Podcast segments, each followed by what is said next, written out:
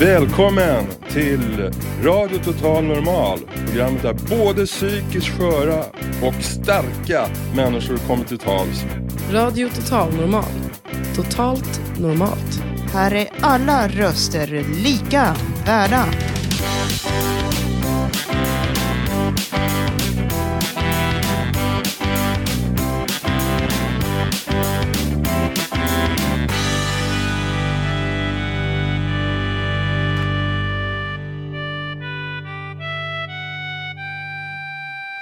Välkommen till Radio Total Normals specialsändning om diagnoser. Ett projekt från Ungredaktionen för att skapa öppenhet kring det faktum att vi alla är olika. Idag ska det handla om hur det kan vara på psyket. Det ska handla om formulärhets, om ADD, Asperger, bipolär sjukdom och andra tillstånd. Det ska handla om hur det helt enkelt är att vara total normal. Och jag som är er total normala programledare är ingen mindre än Alice Lindgren.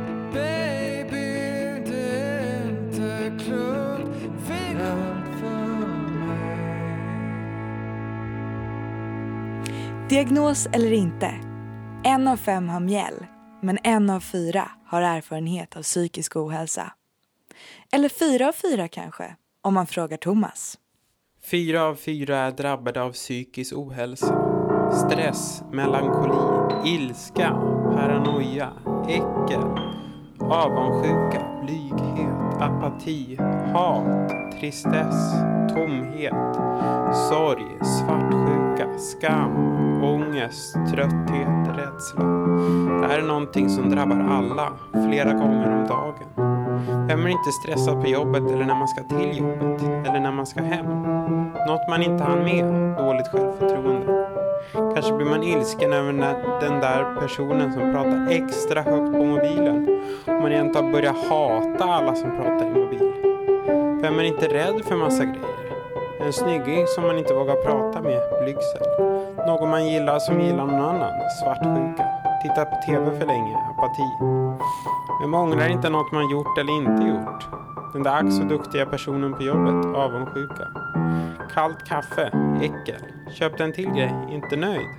Tomhet. Vem saknar inte något eller någon? Vem har inte ångest flera gånger i veckan? Först på måndagen för man inte vill börja jobba, sen på fredagen för man inte vill jobba en dag till. Så jag säger bara, fyra av fyra är drabbade av psykisk ohälsa.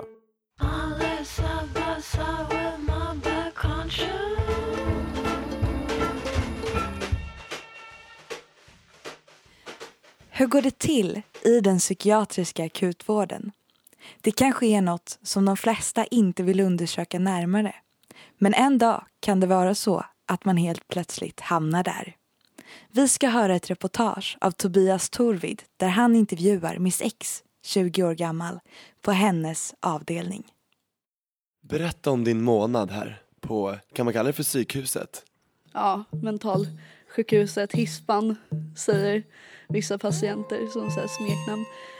Um, ja, min månad här den har uh, i början så var det ju väldigt traumatiskt liksom. Jag uh, ja, var ju inlagd av en orsak och uh, mådde väldigt dåligt och sen har det gradvis blivit bättre och övergripande har det varit väldigt bra och positiv vård men det har ju varit av de vårdarna som är nära in på oss. Problemet har väl varit att kanske läkare och sådär, de träffar inte oss varje dag. De läser bara våra journaler och ibland känns det som att kommunikationen kan brista där. Och eh, till exempel när jag, när jag kom hit så kände jag mig lite förföljd. Vilket jag gjorde på riktigt för att det faktiskt var någon som var ute efter att hitta mig. Och då blev det lite missförstånd eftersom att de som jobbar här de tänker ju att eh, när de hör någonting sånt att man är liksom sjuk för att man är på ett mentalsjukhus att det är någonting man har hittat på. Men i mitt fall så var det ju så på riktigt och då är det viktigt att de, de kanske behöver lyssna mer och utreda mer vad som är sjukdom och vad som är på riktigt. Vad är, vad är det som är dåligt här på det här mentalsjukhuset, tycker du, i vården? Jag, jag fick en, eh, överdos av en medicin, eller inte överdos men jag fick för mycket av en medicin som jag hade fått utskriven vilket gjorde att jag fick väldiga biverkningar. Eh, och eh, jag, eller två mediciner var det till och med och den ena gjorde att jag spydde och den andra gjorde att mina ögon rullade bakåt och jag fick kramper i hela kroppen och det var väldigt obehagligt. Och då hade jag sagt innan att jag inte ville ha de här medicinerna. Och det, har, det var det här jag pratade om förut, att läkarna de känner inte oss utan de riktar in sig väldigt mycket på mediciner och det kan bli väldigt fel för att eh, då trodde den här läkaren att jag behövde den här medicinen vilket jag försökte förklara att jag inte behövde. Vilken medicin var det? Vill du berätta det? Eller vilka? Eh, det var Haldol och Abilify som jag fick och det är antipsykotiska mediciner. Eh, och jag har inte, eh, upplever jag själv i alla fall, inte varit på väg in i någon psykos. Så att, eh, ja. Det var, det var lite märkligt. Ingen läkare vid vårdavdelningen där min sex låg ville prata med mig. Så nu har jag istället tagit bussen till Karolinska institutet i Solna i Stockholm för att träffa Yvonne Forsell. Hon är överläkare i psykiatri och professor vid institutionen för folkhälsovetenskap. Jag vill höra vad hon tycker om det bemötande som min sex fick. Ja, hallå Yvonne. Vi spolar tillbaka bandet. Vad tänker du efter att ha hört Miss X upplevelse? Mycket klar redogörelse. Och, jag, och mycket reflekterande. En klok person, tycker jag. Hur vanligt är det här? Det vi hörde om? Jag tror nog att upplevelsen är ganska vanlig. Inte bara inom psykiatrin men också inom kroppssjukvården när man ligger där i sin säng och de kommer och rusar förbi och, och lyssnar kanske inte riktigt vad man vill säga. Och ibland är det ju så, jag vet inte om ni själva har legat på sjukhus, men ibland är det så att man, man måste nästan planera, nästan skriva upp vad det är man ska säga för att man ska snabbt hinna få fram det och på det sättet. Och om man då mår dåligt, då är det ju svårt och då tar det tid. Förlitar man sig för mycket på medicinernas tillfrisknande förmåga i Sverige idag? Nej, jag tror nog det är egentligen ingen som tycker att vi har någon ideala antipsykotiska medicinerna. Och psykiatrins historia överhuvudtaget, ni, ni kan ju säkert en del om historia, hur vi bar oss åt. Och jag tänker ibland att kanske kommer det om 50 år kommer de att titta på oss och säga men hur bar de sig åt egentligen? När de gav de där drogerna, vad gjorde de? Då undrar jag så här Yvonne. Måste det se ut så här? Eller finns det något alternativ till hur psykiatrisk akutvård skulle kunna se ut? Ja, jag skulle säga som alla andra psykiatriker, mera personal. Jag tror ju inte, jag tror att det här med att man ska vara så effektiv. Man kan säkert göra hjärtsjukvården jätteeffektiv med väldigt fina maskiner och eh, väldigt fin provtagning. Och, men så, det fungerar inte så i psykiatrin. Utan tiden behövs. Vi måste lära oss att se det och förstå att det här är, att det är människor. Det kan vara jag imorgon, det kan vara du idag. Jag, jag tror egentligen att hela samhället då skulle behöva få en annan inställning till psykiatrisk sjukdom.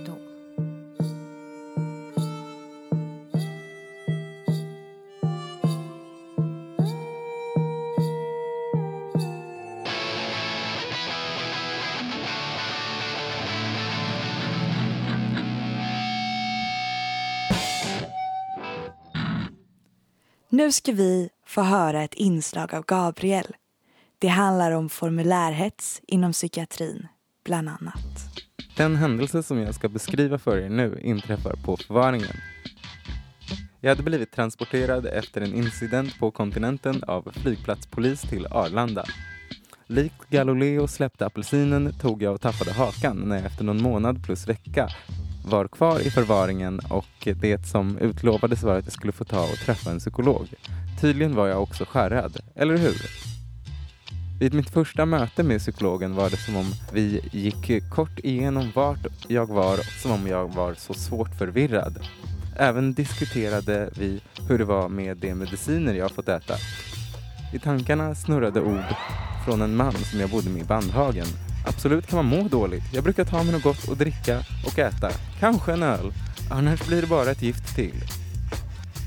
Vid det andra tillfället som psykologen dök upp dränkte han mig i någon frågeställningsblankett och försvann sedan. Ett tag var det som om jag bara ville garva åt det hela, för det var ju löjligt. Det var kring ett par hundra frågor och jag skulle kryssa i några rutor. Den här psykologen slutade ovanpå allt också innan jag blev utskriven. Med ord från en judisk man som suttit i koncentrationsläger avslutar jag detta. Dock ska ni vara medvetna om att det bara är den sista meningen ur en längre text. När det kom för mig kom ingen. Du lyssnar på Radio Total Normal. Vi ska få höra en intervju med författaren Paula Tilly av Marco Sarikoski. Varsågoda. Jag ska intervjua Paula Tilli, en ung dam som jag lärt känna från ett forum för Aspergerforum lite grann. Och det här blir min nästan första intervju någonsin. Du har skrivit en bok och du föreläser också om Aspergers syndrom. Berätta om boken på ett annat sätt. Den skrevs på finska först. Eh, ja, den här boken publiceras först i Finland eh, i september 2013 eh, och på svenska då i november. Och boken handlar då om hur det, är att, eller hur det har varit för mig att leva med Aspergers syndrom. Så boken är indelad i två delar. Den första delen beskriver mitt liv och framförallt min skoltid. Eh, jag fick min diagnos i vuxen ålder så då var det ingen som förstod varför jag var annorlunda och jag var mobbad. Och den andra delen då beskriver Aspergers syndrom generellt och framförallt vilka svårigheter jag har stött och vilka missförstånd jag har råkat ut för. Och det är den andra delen är skriven då med humor. Du föreläser också om Aspergers syndrom. Berätta. Ja, eh, jag försörjer mig då eh, på mina föreläsningar helt och hållet. Eh, så jag föreläser om hur det är att leva med Aspergers syndrom för till exempel handläggare i kommunen, läkare, psykologer, anhöriga och personer som har egen diagnos. Och sen har jag varit också ganska mycket i skolor och berättat. Och jag har också då en hemsida, www.aspiration.nu, eh, där man kan boka mig för föreläsningar. Hur gammal var du när du fick din diagnos? Eh, jag var 24 och jag fick diagnosen då 2003. Eh, Vad har genom livet varit svårast? Egentligen det svåraste för mig har varit alltså att möta, bemöta, hur andra människor har bemött mig. Eh, många har inte förstått varför jag är annorlunda och när man skiljer sig från normen så måste man alltid förklara sig. Jag har till exempel mina rutiner och jag vill alltid äta samma saker varje dag men då är det ju ingen annan som förstår det och de börjar tjata på mig. Och sen har det också varit jobbigt Eh, att jag alltid menar vad jag säger. Och för mig är det logiskt, att jag är bokstavlig. Om jag säger att jag ska vara någonstans klockan fyra så är jag det. Och så jag har varit jätteirriterad när andra har då dukat fem över fyra och då har jag inte förstått någonting. Men idag har jag förstått att andra människor gör, säger alltid en sak och menar någonting annat och då har jag accepterat det.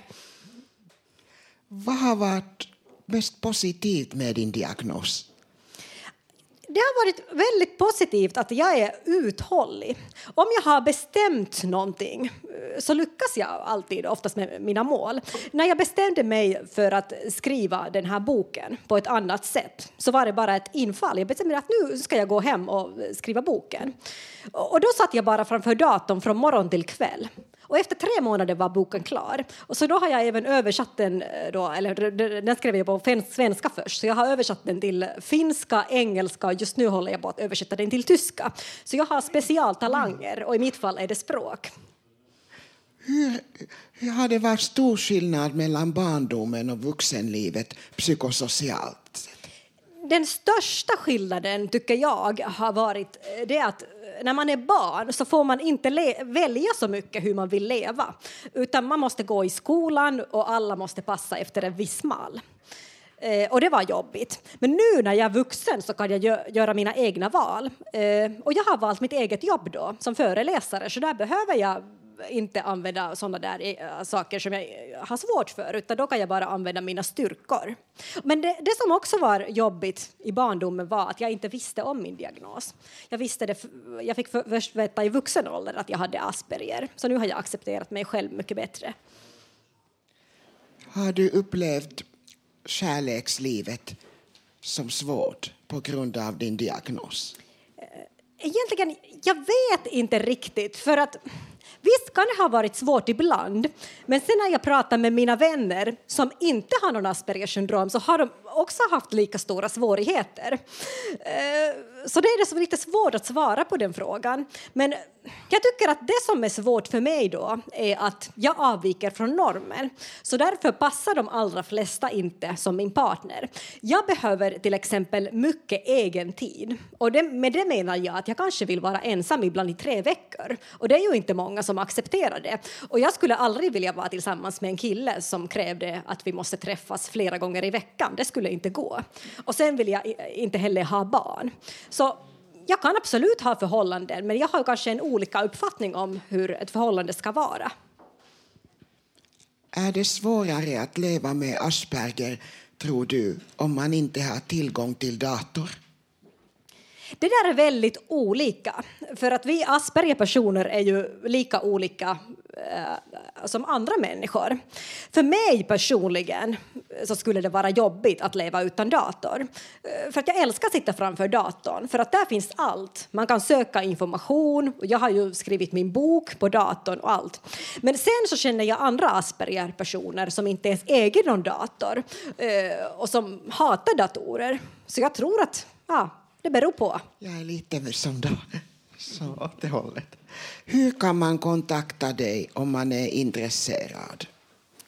Uh, man kan kontakta mig på min hemsida www.aspiration.nu. Och via min hemsida går det alltså att boka mig för föreläsningar och man kan även beställa min bok. En till. Tror du att det är svårare att vara förälder som Asperger? Det där beror också på. Jag känner många med Asperger som har egna barn och de klarar det hur, eh, hur bra som helst. Själv skulle jag inte vilja ha barn, men det beror inte alls på att jag inte skulle gilla barn. Jag älskar barn och jag har till och med jobbat på dagis. Men för mig handlar det om att jag inte har så mycket ork. Jag orkar ju knappt sköta mitt eget hem, så då skulle jag aldrig orka ta hand om någon annan.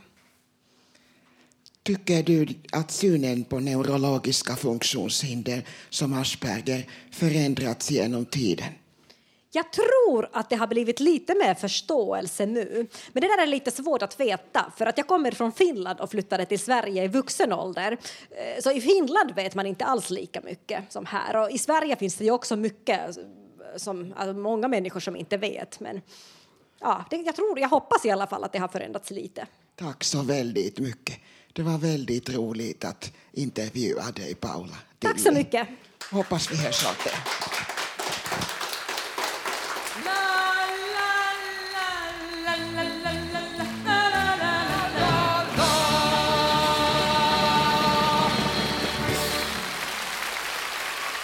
Nu ska vi få höra en dikt av Laika, den döda hunden, om hur det är när känslan av att inte passa in har ätit sig in i hela ens identitet.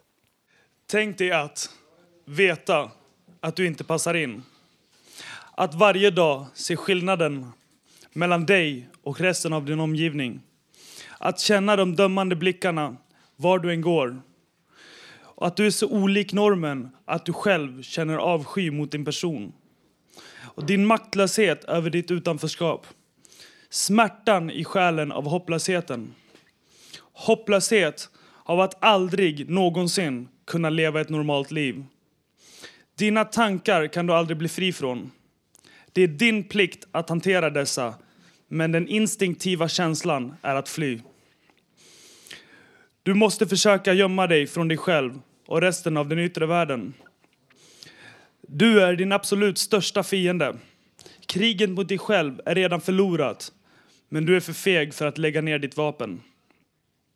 Du frågar dig själv, kan ingen någonsin få det att sluta? Och fortsätter sedan, låt mig bara få vara i fred. Ingenting annat är speciellt viktigt längre. och det spelar heller ingen som helst roll. Du kommer aldrig att kunna leva ett normalt liv, för du är för annorlunda för det.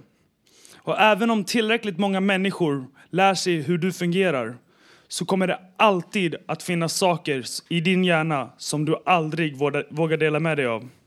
Och tänk dig att leva med dessa tankar hela vägen från sängen till jobbet och sen hem till sängen igen.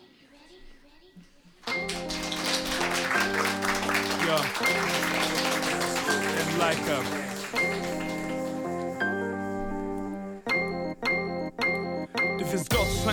Snack, men görs ren rent svenska. Försöker förklara en enkel liten känsla. Känns det här bekant? Har jag gjort det förut? Jag visste absolut, men aldrig som nu. Det är en mognare än Laika som står här uppe på scenen och har dealat med de där aggressionsproblemen. Enkelt förklarat med rim på ett beat Det har tagit sin tid att ta sig ända hit Ända sen morsan köpte TLKs skiva Det var tider då brorsan lärde mig att skriva. Flyttade till HVB genom ett rättssystem Tog mig i kragen, nu står jag på egna ben Inte helt stadigt men min familj backar. Ni ska veta att jag har er att tacka Ni finns alltid där genom ångest och besvär. Och tack för att ni alltid lyser upp min värld. Tänd ett ljus i mitt hjärta. Tänd det Släpp allt hat, släpp all smärta. Släpp det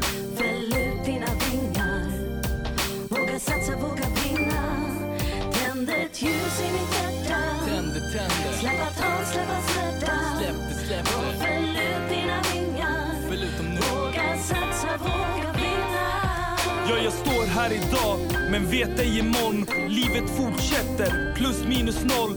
Framsteg och bakslag i karmans logik. Och jag har lärt mig mycket av min egen historik. För vi kan leva bättre, vi vet hur vi gör. Lev nu och alltid, men tänk dig alltid för.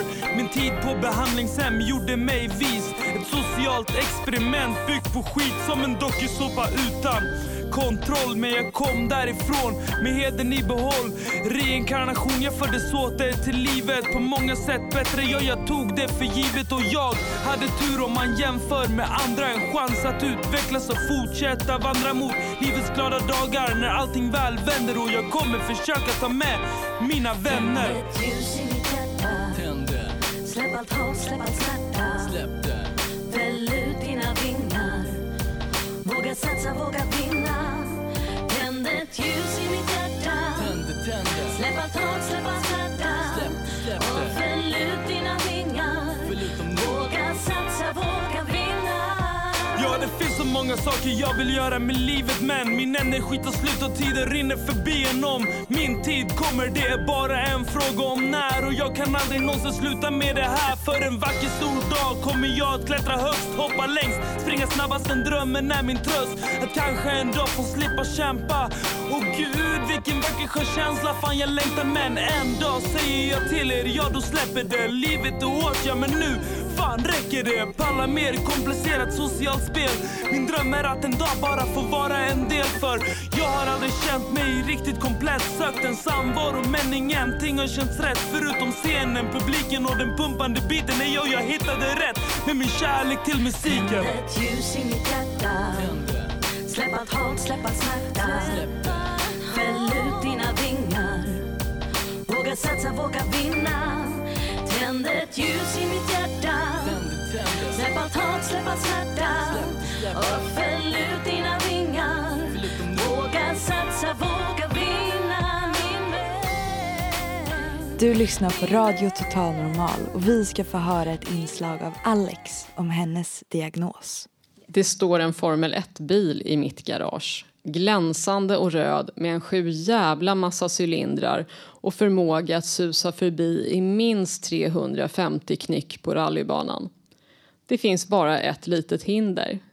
När den fantastiska Ferraribilen som är min hjärna byggdes så glömde montörerna att sätta dit en motor. Med en bil utan motor kommer man inte långt på livets rallybana.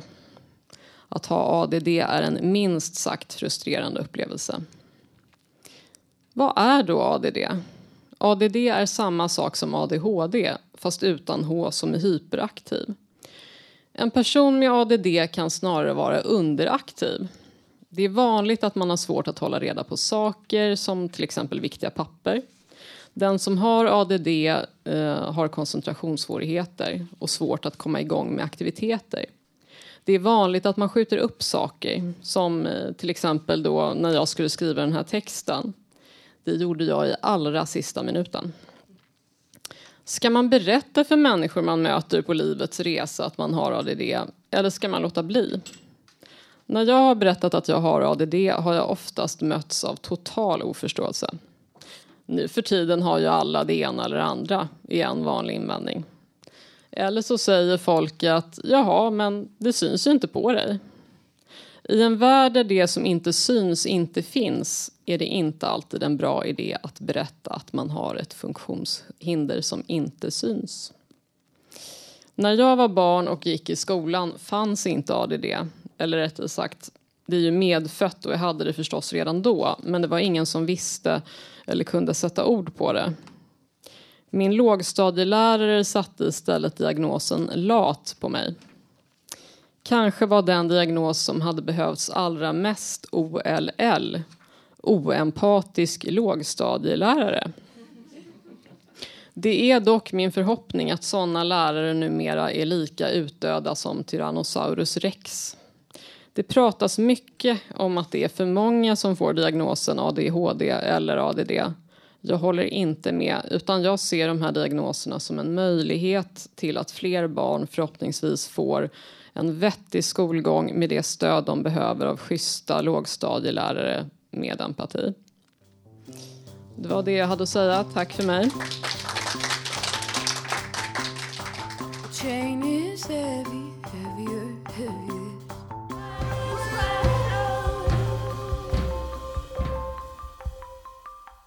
Nu kommer en berättelse av Linda. Delar av texten kommer från artisten Sofia. Och Linda har valt att kalla inslaget Jag vann mitt liv tillbaks. Den svåra tiden. Allt började med ett avslut. Med kampen mellan liv och död. Jag kämpade varje dag för att få tillbaka min livsglöd. Sjukhus hit och dit, för jag fick inte i mig näring. Fick för mig en massa saker. Kände att jag inte betydde någonting. Efter mera än ett halvår vart jag frisk ifrån skiten. Men då kom det nya grejer. Så jag ramlade ner i diket igen. Ner till depression på en mycket hög nivå. Jag försökte ta mitt liv och alla runt omkring mig försökte förstå.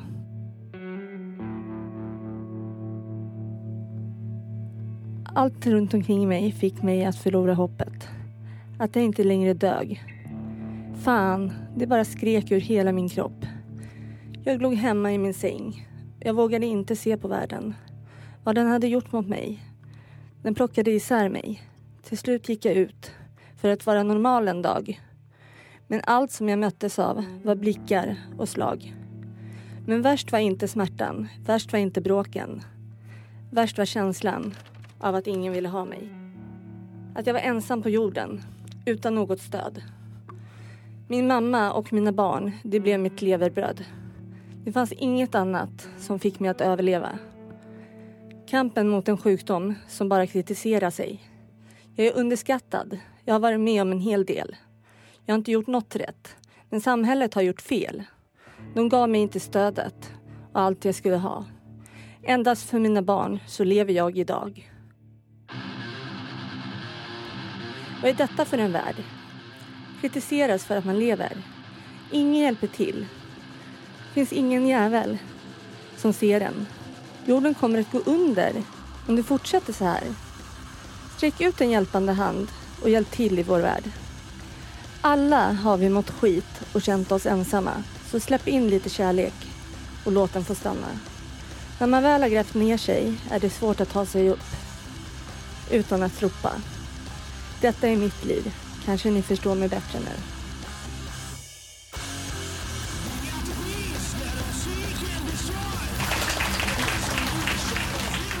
Rebecka fick bipolär sjukdom när hon var 15 år.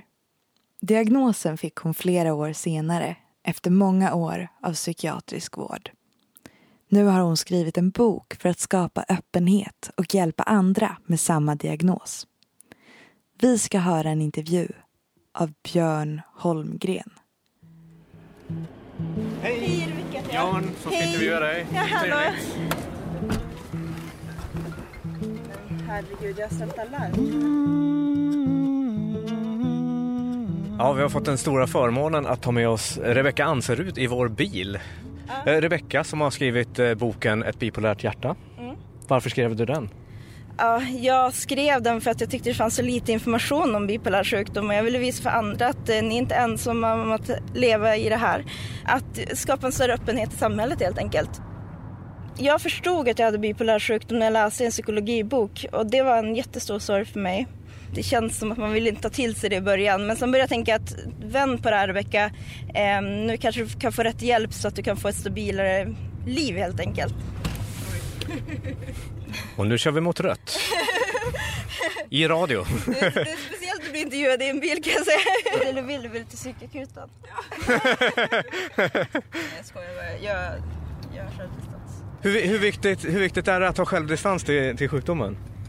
Ja men alltså, vad fan, jag kan se det tragikomiska i att jag har varit manisk och gjort vissa konstiga saker. Alltså det är någonting jag kan även skratta åt så här i efterhand. Att det var väl lite konstigt att jag skulle köpa upp alla glitterpennor på Åhléns City för flera tusen spänn liksom.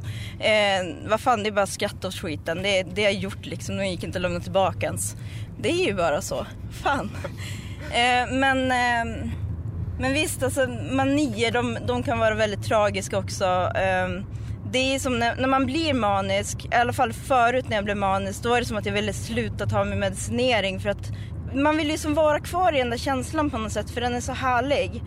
Eh, men jag har kommit dit idag att jag, jag har bestämt mig för att jag vill ha ett så stabilt liv som möjligt. Kan du känna att du fick det stöd och den vård som du behövde för att kunna klara av det här? Jag har varit väldigt felmedicinerad. Jag har... Jag måste påpeka att det finns vissa som är enormt duktiga inom psykiatrin. Men jag måste säga att eh, jag har tjatat under den här tiden. Snälla kan ni ge mig KBT-terapi så jag kan lära mig hantera de här svängningarna så att det inte bara är tabletter hela tiden. Um, och det tog fem år innan jag fick den här KBT-terapin. Fem år. Tänk om jag hade haft de här strategierna när jag är hemma, när jag var kanske 20 år och ville ta mitt liv. Att jag hade strategier hur jag skulle gå tillväga istället för att ta en taxi till akutpsyk och säga lägg in mig. Förstår ni? Det, är, är, det, är det pengar det handlar om inom psykiatrin att de inte vill ge mig den här terapibehandlingen? För då har de faktiskt förlorat på det. Jag har legat inne så många gånger.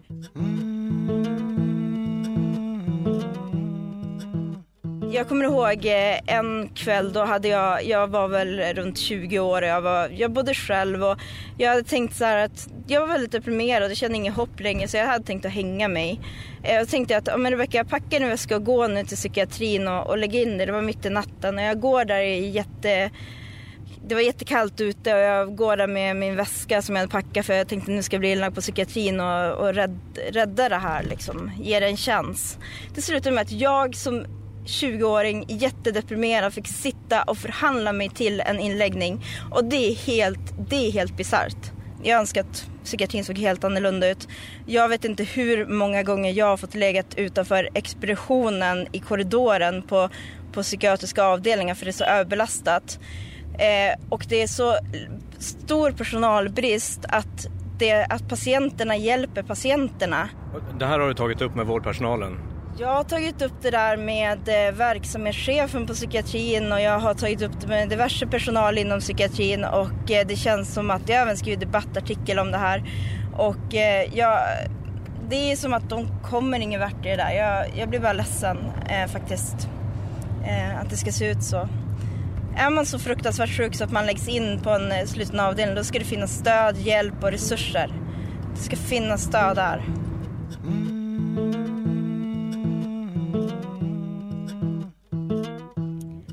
Hur hjälptes du? För du, du skriver ju också om öppenheten som vi pratade om förut. Hur hjälptes du av att, av att gå ut öppet med, att komma ut? Ja, alltså jag, jag kommer ihåg så väl när jag sitter i bilen och så hade jag bestämt mig för att nu ska jag säga till min familj att jag har bipolär sjukdom. Sitter jag där med min familj och räknar till tre och så säger jag att ja, jag har bipolär sjukdom. Och när jag just säger det då är det som att en tyngd försvinner från mina axlar och jag, eh, jag märker att de vänder sig om och kollar på mig att tack för att du säger det, nu förstår vi dig bättre. Och jag kan se att mina relationer har blivit så mycket tajtare efter jag har berättat att jag har den här diagnosen. re responsen på det, på öppenheten av andra som har bipolär sjukdom? Det som är så fantastiskt ibland på mina föreläsningar det är att vissa kan ställa sig upp för första gången och säga att jag har bipolär sjukdom efter mina föreläsningar. Just för att jag trycker på att öppenhet skapar öppenhet och det, du är bra som du är fast du har den här typen av sjukdom och så vidare. Jag vill visa att man är värdefull i alla fall. Och eh, man är en fantastisk människa ändå fast man har psykisk ohälsa.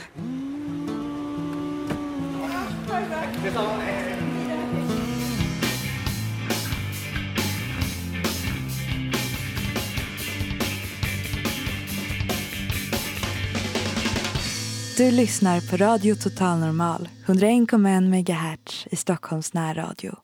Och vi ska nu få höra ett inslag om hur det är att inte få den hjälp man behöver när man är lätt förståndshandikappad.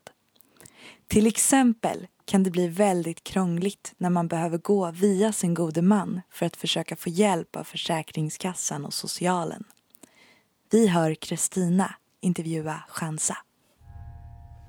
Hej! Nu står jag här med Chansa som ska berätta om när det inte alltid fungerar så bra när man behöver hjälp av Försäkringskassan och socialen. I alla fall om man måste gå via sin gode man. Chansa, vad var det som hände? Jo, min, eh, min gode man skulle söka efter ett halvår innan jag skulle få från Försäkringskassan. Men han, eh, han, eh, han gjorde inte sitt jobb. Han sökte inte de här papperna och sökte, uh, vad heter det, uh, ny sjuk, uh, en sjukersättning. Uh, Så jag, jag kom på samma månad och skulle byta uh, ett, ett kort som jag skulle få ett nytt kort. Uh, Så var det inte så. Då sa de du får inte pengar. Eh, Det var det sista. Och eh, då blev jag så rädd att jag började gråta framför eh, kassan som jag stod vid Försäkringskassan. Eh, och sen, sen eh, hade jag inte någonstans att ta vägen. Socialen, jag gick till socialen för att söka efter bostad för att jag har en förståndshandikapp och så. De sa nej, du kommer inte kunna få en, en lägenhet.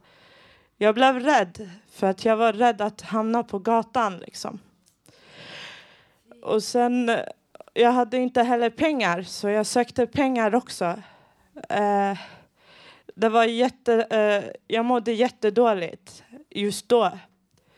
Och sen hade jag problem med min ekonomi. Och så. Till slut så fick jag hjälp efter två veckor. Jag, sa, eh, jag gick dit och jag sa om två veckor har jag inte någonstans att ta vägen. Ni måste göra något. De bara okej, vi, eh, vi ska fixa det här. Det kommer ordna sig. Sen till slut fick jag en jättefin lägenhet, träningslägenhet. Vad fantastiskt. Vad vill du säga till samhället om att det här hände? Jag vill säga till samhället är att en god man är inte alltid man kan lita på. Man måste göra något. Man måste göra sitt jobb. Jag tycker att man ska få kämpa. Man ska kunna klara sig själv fast man har en förståndshandikapp. Jag tycker att en god man ska vara utbildad. När jag ringde till eh, eh, gode man, eller de som är ansvariga för gode man, de gjorde inget. De bara, eh, allt folk ringer till oss och klagar, vi kan inte göra något. Jag blev arg. Jag blev arg för att ingen lyssnade. Inte ens Försäkringskassan. Jag ringde till dem. Jag frågar, kan ni hjälpa mig med pengar? Kan jag få äh, mitt arbets... Äh, kan jag få mitt, eh, äh, förstå, mina pengar som jag ska få egentligen? Som jag, är, som jag har rätt till, fast jag är förståndshandikapp. De bara, du måste göra ett, ett nytt papper. Fast pappret är så. Jag har det här pappret. Och jag kommer ha alltid den här förståndshandikapp. Jag kan inte förstå på folk som inte förstår. Så fort man ringer, så fort man ringer till dem, de gör inget. Jag, jag tycker att man ska få komma till samhället och få pröva nytt jobb. Uh, för, uh, det behövs inte vara att man är förståndshandikapp, att man inte har de här betygen. Jag tycker att man ska få se hur duktig man är, inte hur pappret betyder, tycker jag.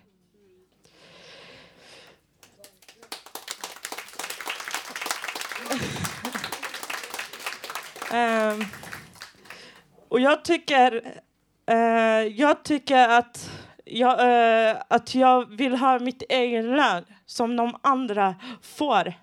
Alla andra.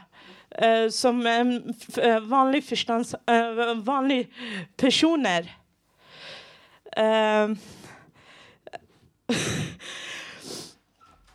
Eh, ja. Ja.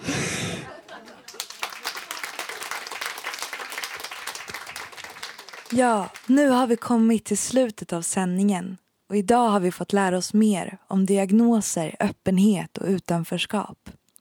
Du kan också lyssna på fler av våra program på vår hemsida www.radiototalnormal.se. Där kan du också skriva gästboken, komma med förslag och gå in på vår Facebook-sida och titta på bilder.